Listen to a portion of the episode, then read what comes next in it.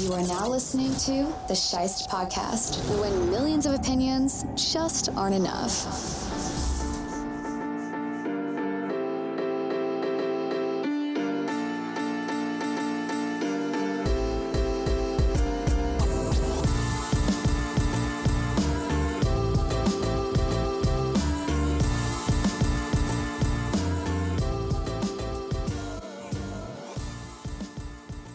San Francisco 49ers went into Seattle and walked out with a 21 13 win and the NFC West crown. And now, the Pick'em Show.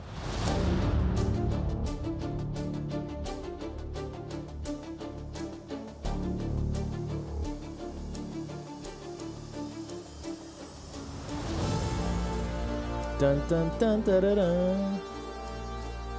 We're recording. We're here. Welcome to the Pick'em Show. Uh, just finished watching overtime between the Vikings and the Colts, and what a crazy freaking game that was. Uh, I mean, I picked the Vikings to win if you read the Saturday preview, but I didn't get it in in time on my apps. So when it was 33 nothing Colts, I was like, all right, well, at least at least I'm going to get the Colts win so nobody else who picked the Vikings is going to get that game. But wrong wrong as wrong can be. The Vikings come back from down 33. They win it 36-33 in overtime. Honestly, just an incredible game. Um, but also the referees were horrible, which helped make it as crazy of a game as it was. One of the worst officiated games I've seen all season. Um, and it was interesting having Nate Burleson in the booth because he's used to doing like Good Morning Football stuff. I haven't really heard him like call a game, but his like personality and, and his style is a lot more just like transparent about what he's seeing. And he was just acknowledging like what the hell is going on. December football. December football. Um, but I did think for a moment that I was going to lose my fantasy matchup because I was doing film club in the morning and I didn't get around to making a quarterback decision. And then uh, I knew Mike White had got ruled out, and I was going to maybe pick up Andy Dalton and roll the dice in that Atlanta game.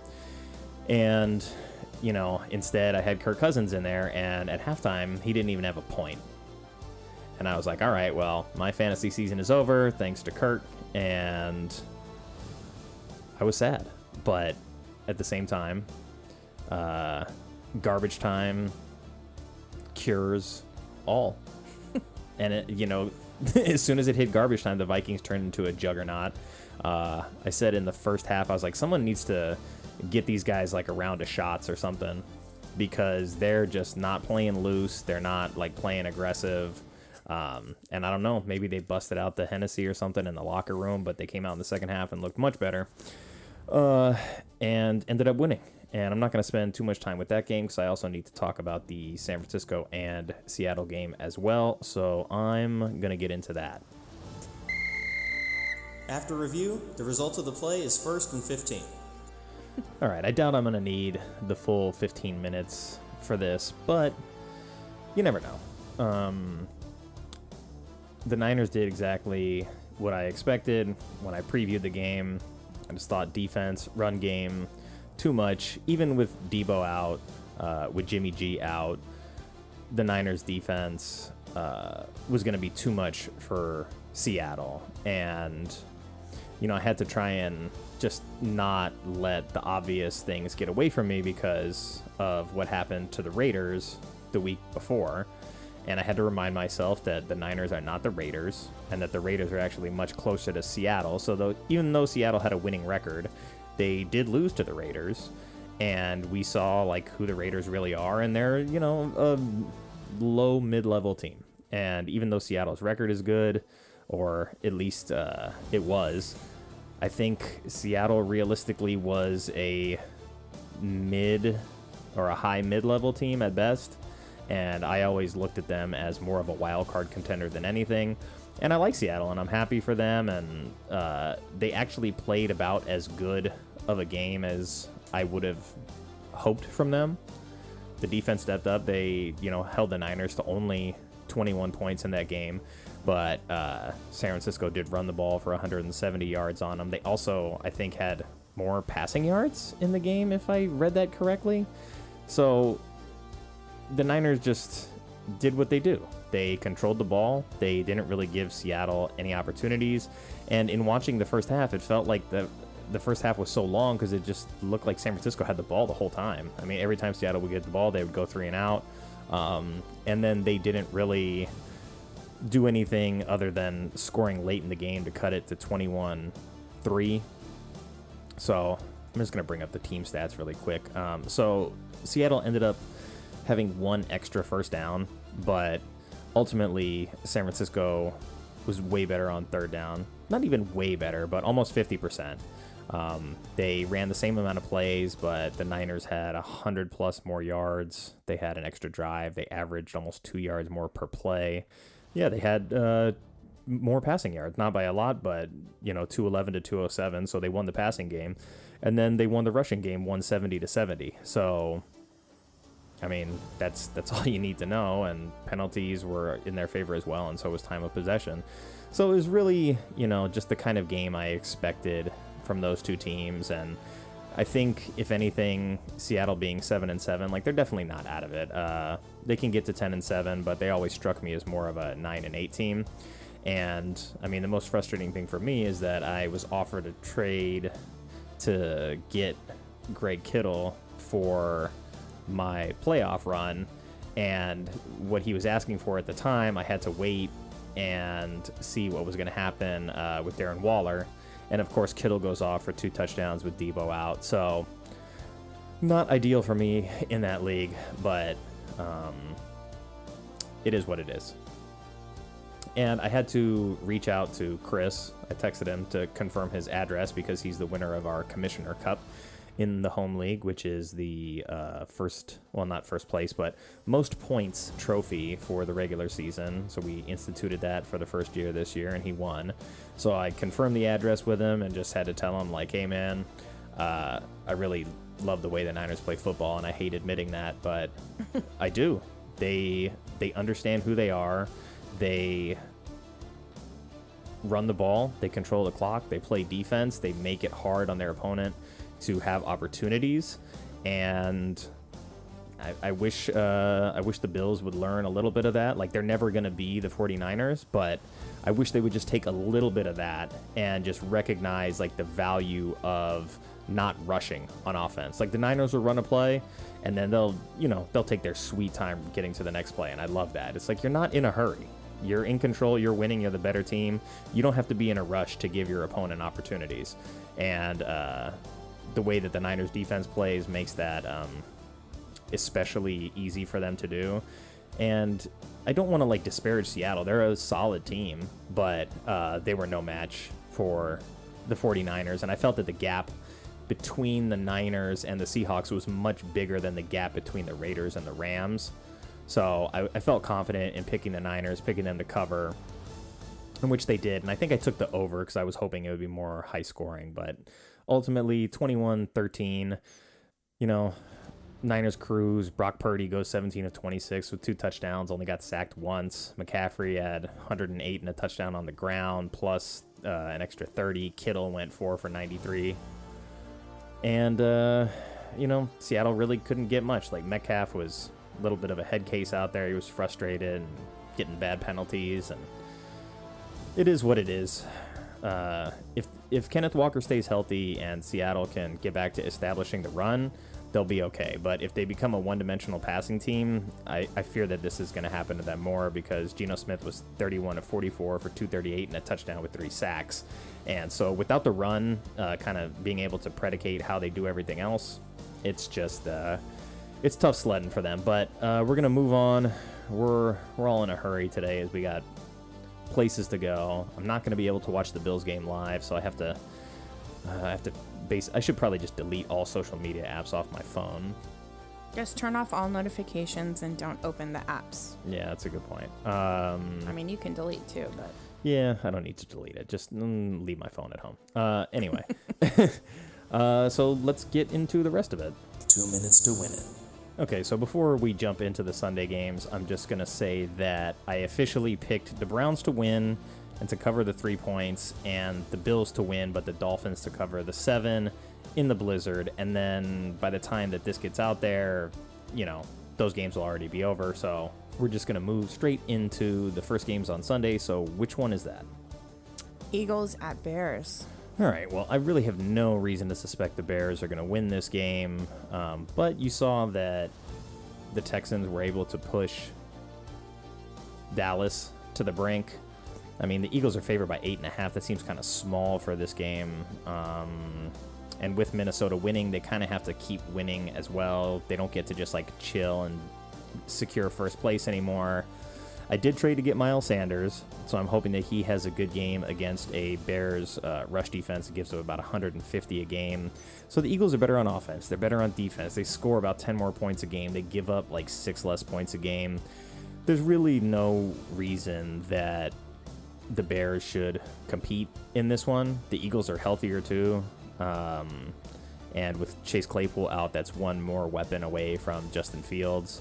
And it's like, hey, maybe, you know, they get a little complacent and the Bears are able to get some stuff moving with Justin Fields. But realistically, if the Eagles play their game and they stay on a mission like they kind of have been, um, they should beat the snot out of the Bears and cover the eight points pretty easily. Just the Bears don't really score that much. And so, like Justin Fields is your best rusher as well at 900 yards. Like that's not good for your offense. Your top receiver only has half the yardage of Philly's top receiver.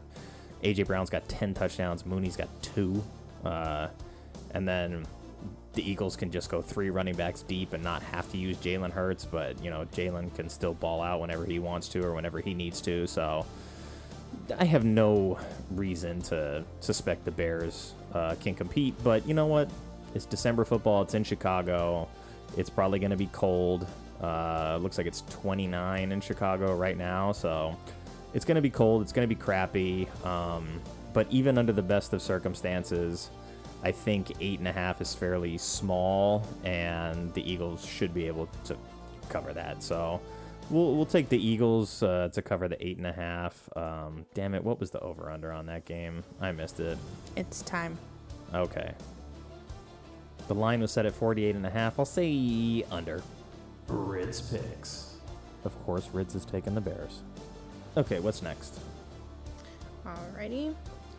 It is Falcons at Saints. Falcons and the Saints. This is going to be Desmond Ridder's debut for the Falcons, stepping in for Marcus Mariota, who I think went to injured reserve. Uh, that's correct. So they get their rookie in there finally not a great recipe for them, especially since 5 and 8 is now not too far out of striking distance for the division lead.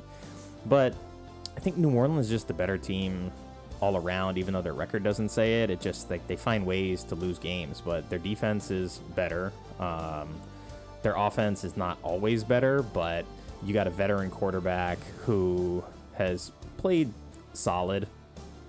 Uh, they don't score as much as Atlanta could be um, a scheduling thing, but they do put up more yards. They give up fewer yards. They give up fewer points. And the point score is comparable at Atlanta with 22.2 and New Orleans at uh, 20.4. So they're not like that far off in terms of how much they each score and give up per game.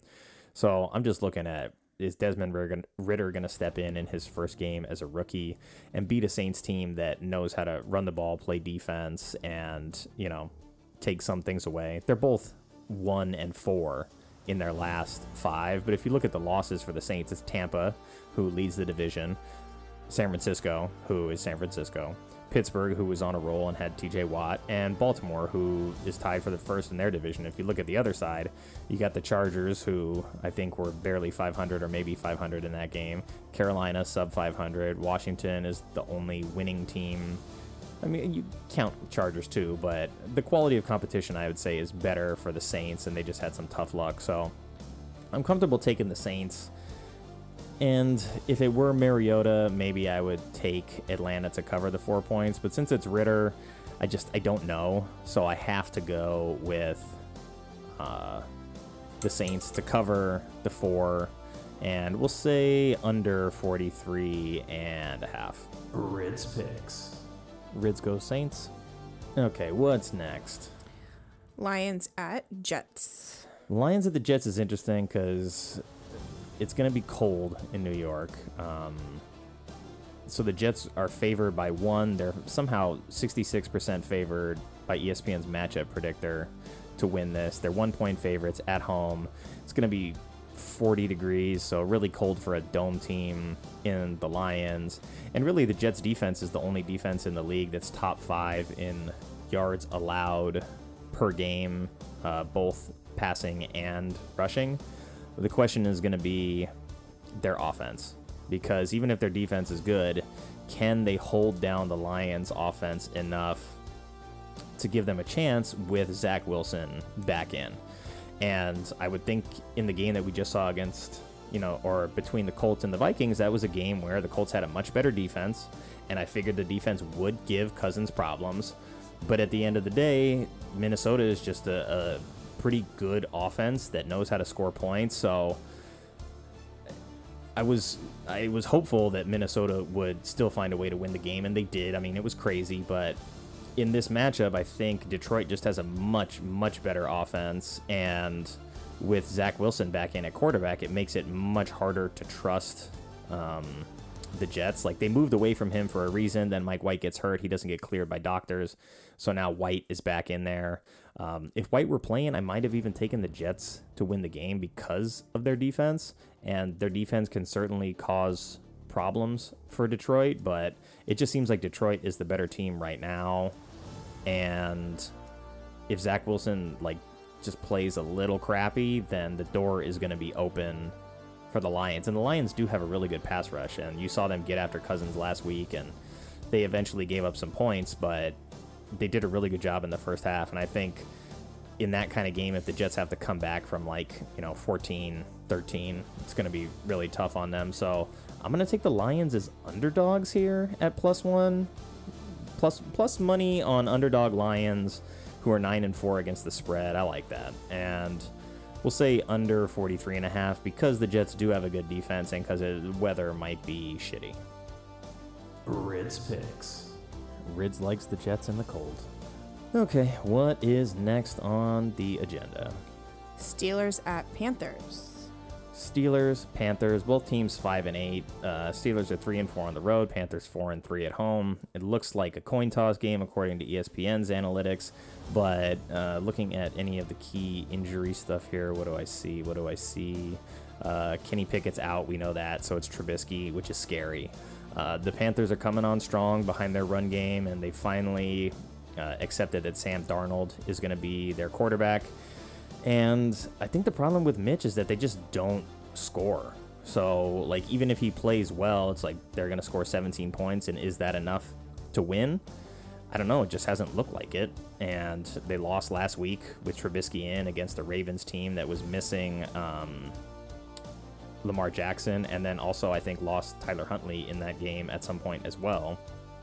Could be wrong about that, but you know, I think it was a game that the Steelers uh, should have had a good chance to win, and they just they couldn't score points.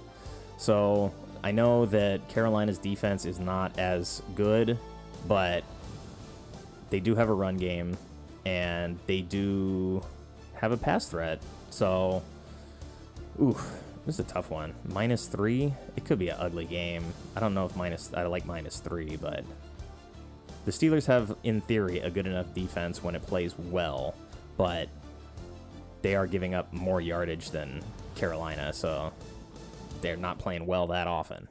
So I'm going to have to go with Carolina, and uh, we'll say Carolina covers the three and und- no, over, no, under 37 and a half. Rids picks. Rids is going Panthers too. Okay, what's next? Cowboys at Jaguars. This is gonna be a good game. I didn't, you know, if you would have showed me this a few weeks ago and been like, "Oh, circle this one on the calendar," I would have been like, "Get out of here!" But you know, the Jags are playing tough. They're three and two in their last five with wins over Baltimore, Vegas, and Tennessee. So solid teams, and their only losses are to a pretty good Detroit team and Kansas City. And then you look on the other side, and yeah, Dallas has won four out of their last five, but you know they won a division game against the Giants, and they beat the snot out of Indy. And I think they thought they were such hot shit that the Texans decided to show up for the the All Texas Bowl and put a good game on them. And the Jags are a lot better than the Texans, and Trevor Lawrence is coming off his career best game. So I think this could be a game, but Dallas is rightfully favored at minus four. And I mean, if Dallas is anywhere as good as they believe they are, this is a game they're supposed to win. And they score more, they give up less. They they're about the same in yardage, uh, and they have a slightly better defense, but it's their run defense is where they're weakest, and the Jags definitely want to run the ball. So this is going to be a really interesting one. I would like the Jags to win. I don't think they actually will, but at four points, mm, I think I'll still take Dallas. Yeah, we'll go we'll go Cowboys to cover the four, but let- let's have fun with it and say these guys go over 47 and a half in Jacksonville where uh, it's going to be sunny and semi cool for the game I think so weather shouldn't be an issue. Rids Picks. Rids pivoted from the home teams and took the Cowboys. Okay, what's next? Is this the Chiefs game? Yep, at Texans. Chiefs at Texans. So, I mean, you saw the Texans give it their all in the um, the rematch game against their former quarterback. They almost hung in there and won that game. And then in the All Texas Bowl, they gave Dallas a legit fight, but I mean, they are 1 11 and 1.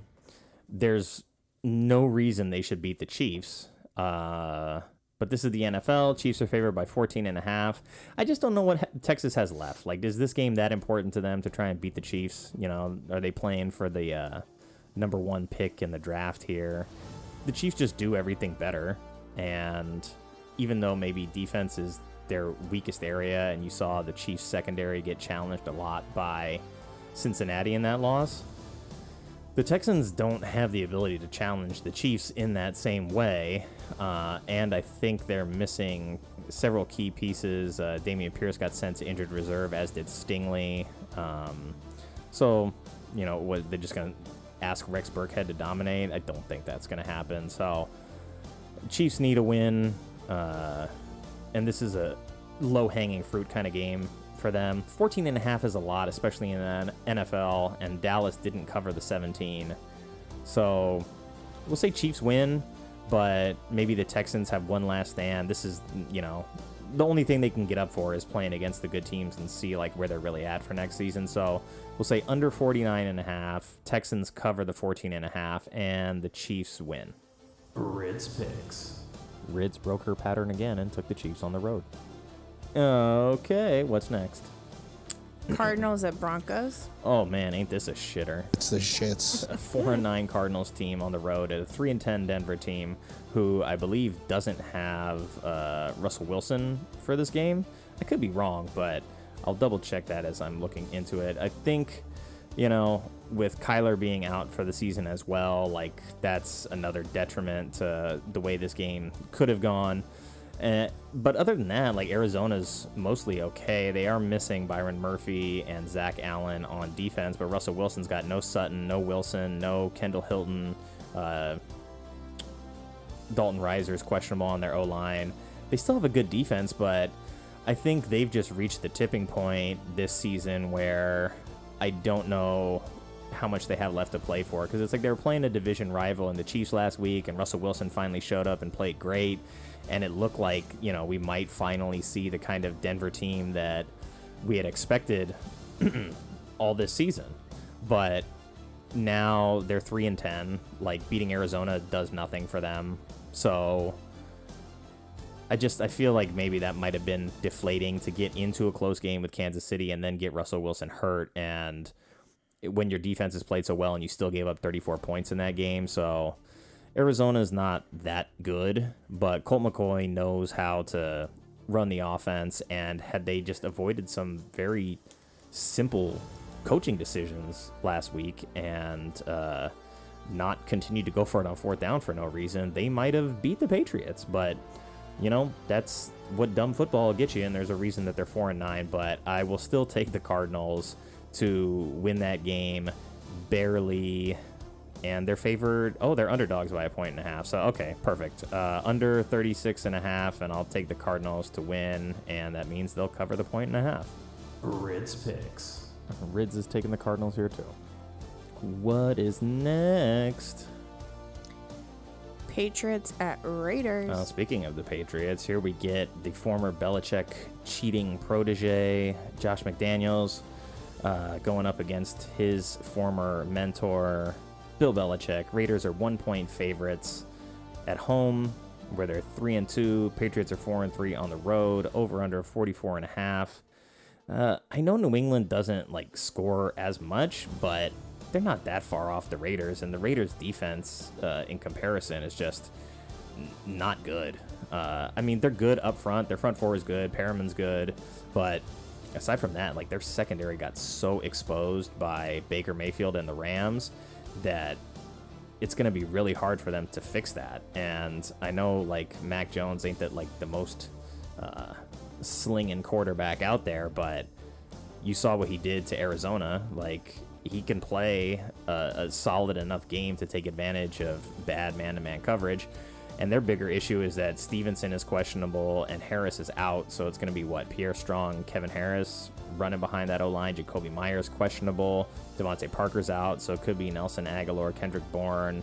Uh, the rookie Tyquan Thornton may get some runs. So they're just a little short handed in the areas that would be the most valuable to them in this game. And the Raiders are, in theory, going to bring back Darren Waller and uh, Hunter Renfrow for this game, but these guys haven't played in a while, so man, that's tough to say. And Perryman is questionable. Rock Ya-Sin is out. Uh, Andrew Billings is questionable. They're missing their uh, right guard Alex Bars and Jermaine Eluemunor. At uh, right tackle is also questionable, as is Jacobs, but Jacobs plays anyway, so whatever. Um, he better. yeah, right. Uh, but the Raiders are five and eight. Their season is like officially on the line with this game. If they lose, they're eliminated because nine losses ain't going to get you into the playoffs. Patriots need this game too, though, and their defense is pretty good, and they can they can scheme you up pretty good as well. It's going to help the Raiders that they have their weapons back, but I just you know I don't have faith in them. They've, they've shaken me so much this season, and you've got a guy in McDaniels who's going against his former coach. So, I mean, maybe he knows some of Belichick's tendencies, but you know that goes both ways. And if I have to pick like which coach to bet on, I'm not picking McDaniels. So, I guess that means I'm going with the Patriots on the road at plus one, and I just gotta hope that if I play Carlson and they're in the dome, he kicks a bunch of 50-yard field goals. Um, and we'll say over 44 and a half. Rids picks. Rids likes the Raiders. All right, what is next? Titans at Chargers. All right, well, the Chargers are suddenly dangerous again, having Mike Williams back, and, you know, that really makes Justin Herbert have to do a lot less because he can win some 50 50 balls all of a sudden again. Derwin James still doubtful. That's going to hurt them. But other than that, they're mostly okay. Uh, Keenan Allen's healthy. Mike Williams healthy. You got Palmer now moving him to the slot. Pretty dangerous. Everett has had a solid season for them. Uh, Herbert's healthy again. Ekeler is not as dominant as I would like for fantasy purposes, but he's still playing well. But then, you know, Treylon Burks is out on Tennessee. Denico Autry's out. Amani Hooker's out. Kristian Fulton's out. Tre Avery's out. Um, missing a lot of guys. And yes, they have Derrick Henry. Uh, yes, the Chargers have a shit run defense, but Tennessee is just not trending in the right direction right now. There's a chance that their defense is still good enough to create some problems for the Chargers, but what their defense does well is not what the Chargers really want to do anyway. So, sure, take away the Chargers' run, they're going to throw the ball 40, 50 times a game anyway. So, that's really what you got to focus on. And you got three guys out in your secondary. So, I, I've seen what that looks like, and I can see why the Chargers are 61% on uh, ESPN, and I see why they're three point favorites at home. And they're just looking like the better team at the moment.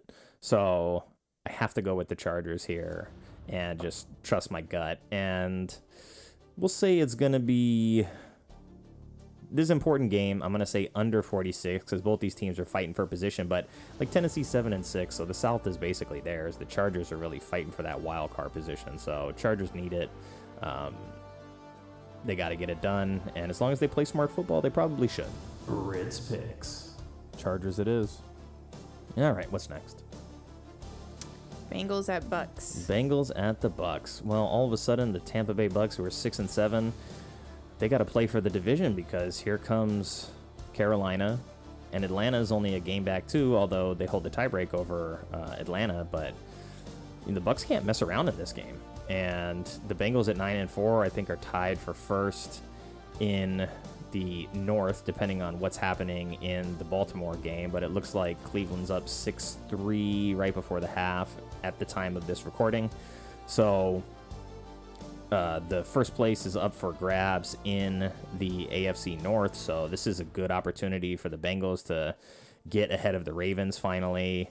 And, you know, I just I don't know how Tampa's going to win this game. They still got Vita Vea out, Jamel Dean's out, Edwards questionable, Winfield questionable, Sean Murphy Bunting's questionable, Carl Nassib is out, uh, Tyrone Shionka questionable, Julio questionable, but what else is new? Tristan Wirfs questionable.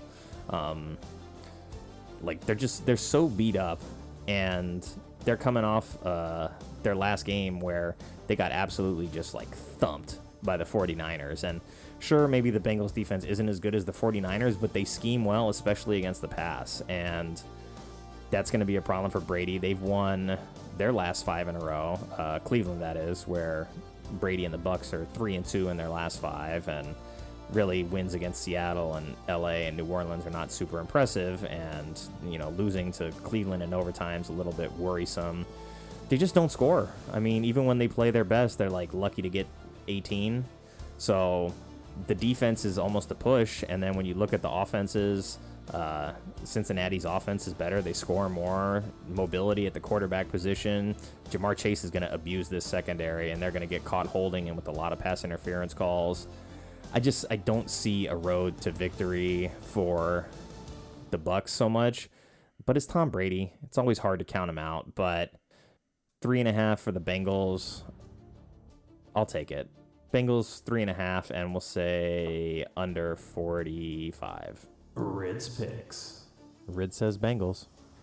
All right, what's next? Giants at Commanders. Ooh, the rematch of the 2020 tie from a couple weeks ago. Both teams are now 7 5 and 1. Washington's favored by four here, though, at home this time. And it's going to be cold. I don't know if it's going to be like super rainy officially, but it does look like it's going to be chilly outside. And this is, let's see, the game will be tomorrow morning around 1. Yeah, 39 degrees and sunny, real feel cold.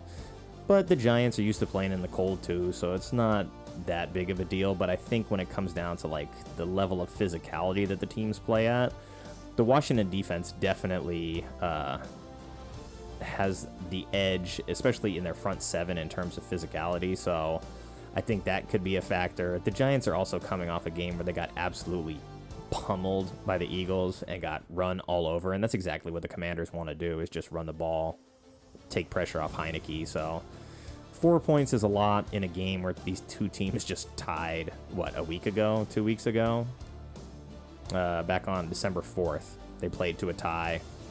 Commanders got the bye week, while Philly had to go. Um, excuse me, New York had to play Philly instead, and they got thumped 48 to 22. So I'm going to go with the Commanders. Uh, I will take the over at 40 and a half because they tied and they hit a push on the over last time. Or I think it was 40 and a half also, and they tied at 40. So I'm going to try to get the over this time. I'm going to say the Commanders win, but I will take the Giants to cover the four in a close division game where they are both playing for uh, playoff positioning. Rids Picks. Rid says G Man. Alrighty then, what's next? Rams at Packers. Oh wait, yeah. So that was the Sunday night game. This is the Monday night game. Yep. And if there was ever a Monday night game that should be flexed out for a better game, this is it. really, this the schedule this week doesn't have a ton of better options available, so I kind of get it. And if the Packers win, like they're still in the hunt for the playoffs, so it's an important game for them. David Bakhtiari's out again. I don't know what they're going to do with him, but it seems like it's time for him to maybe retire. He hasn't been healthy in two seasons. Um, so they're going to have some questions to answer there. But other than that, like, they're pretty healthy. The Packers, I think, are coming off their bye week as well. So they're looking about as good as they have uh, health wise this season. The Rams are still without David Long. They're still without Aaron Donald. They are still without um, Marquise Copeland. Jordan Fuller's still on IR. Brian Allen's questionable you know, still Wolford is out, so it's going to be Baker's team right now, but no Kupp, no Robinson. Uh, so it's going to be Van Jefferson and Skowronek and Tutu against a pretty good Packers secondary. So if they want to win, they're going to have to find a way to run because uh, I don't think they're going to get the same kind of wins that they did against the secondary for the Raiders. So, as much as it pains me to do it, I'm going to bet on the Packers defense being good enough to get the job done. That's why they're favored by seven and a half. But after what I saw last week, I'm not going to count Baker out that much. And I'm going to have to say that the Rams are going to cover that seven and a half. And the game will be under 39 and a half. And I will take Green Bay to win in what's going to be a very cold game as well. So, yeah, low scoring, Rams cover, Packers win. Rids picks. Rids agrees. She takes the Packers too. And that's it. We've reached the end. The show's only going to be 36 minutes, even when I add in the few little additional touches that make the show so special. Uh, I'm impressed. it's going to be pretty easy. I know. I told you you're going to breeze through. There's only 13 games. We had a time limit that we needed to get done by, so Well, we didn't cover the Saturday games. so- We didn't cover the Saturday games either. That's why I put my picks on record. Um, brief overview is I think uh, Cleveland is going to end up winning this game. They, they were up 6 3 when I checked. They still are. It's at half. So I picked Cleveland to win that game and cover the three. Um, and I, of course, I picked Buffalo. And I've been right most of the time because they're 10 and 3. But they're playing in the snow. Uh, I haven't seen enough out of Tua playing in really shit weather conditions to know. And for the Bills, I'm not afraid of the snow. I'm afraid of the rain. The rain is really where their offense struggles because the ball becomes slick. When it's cold out there and the ball isn't like as wet, they Josh can still throw the ball in the cold and in the wind. We've seen that, so it's not a concern. It's more just like how much snow is there going to be. If it's like the snow game years back, the Bills got to be able to run the ball. But when you look at which team runs the ball better, it's the Bills. You know, you still got Josh Allen. You still got at least Singletary and uh, Cook, who have had good games lately. So if you if you need to power run the ball in really bad weather conditions, I would favor the Bills as well.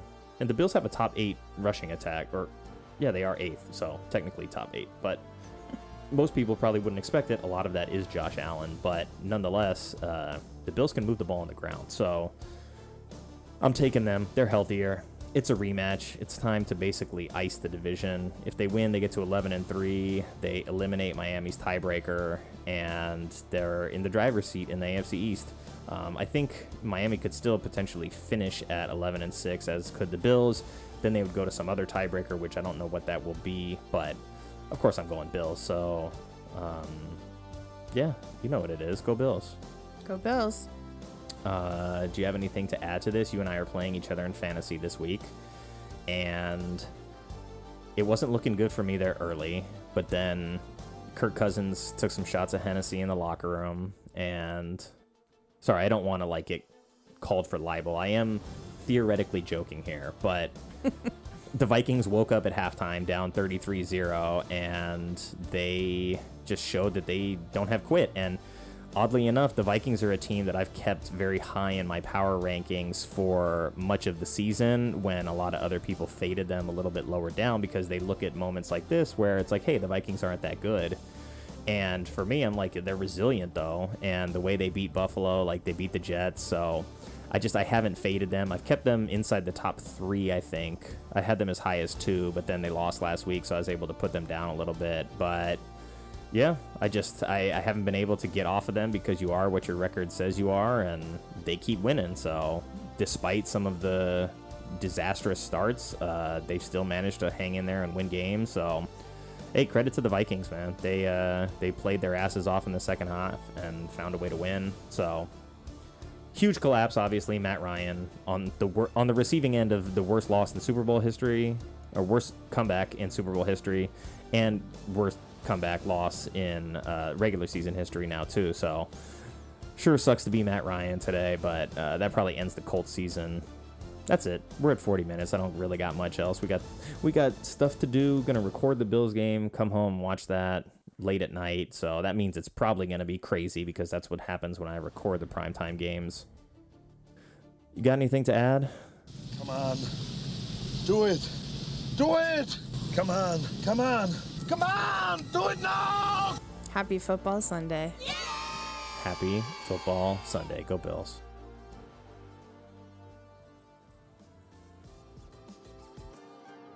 Thank you to everyone who took the time to listen to the episode. I still believe that word of mouth is the best way to help, so if you enjoyed it, please tell somebody. But liking, subscribing, and sharing go a long way too. This show is an extension of theshice.com, and you can contact me at info at theshice.com or at Shice Podcast on Twitter. And until next time, be well, stay safe, and go Bills.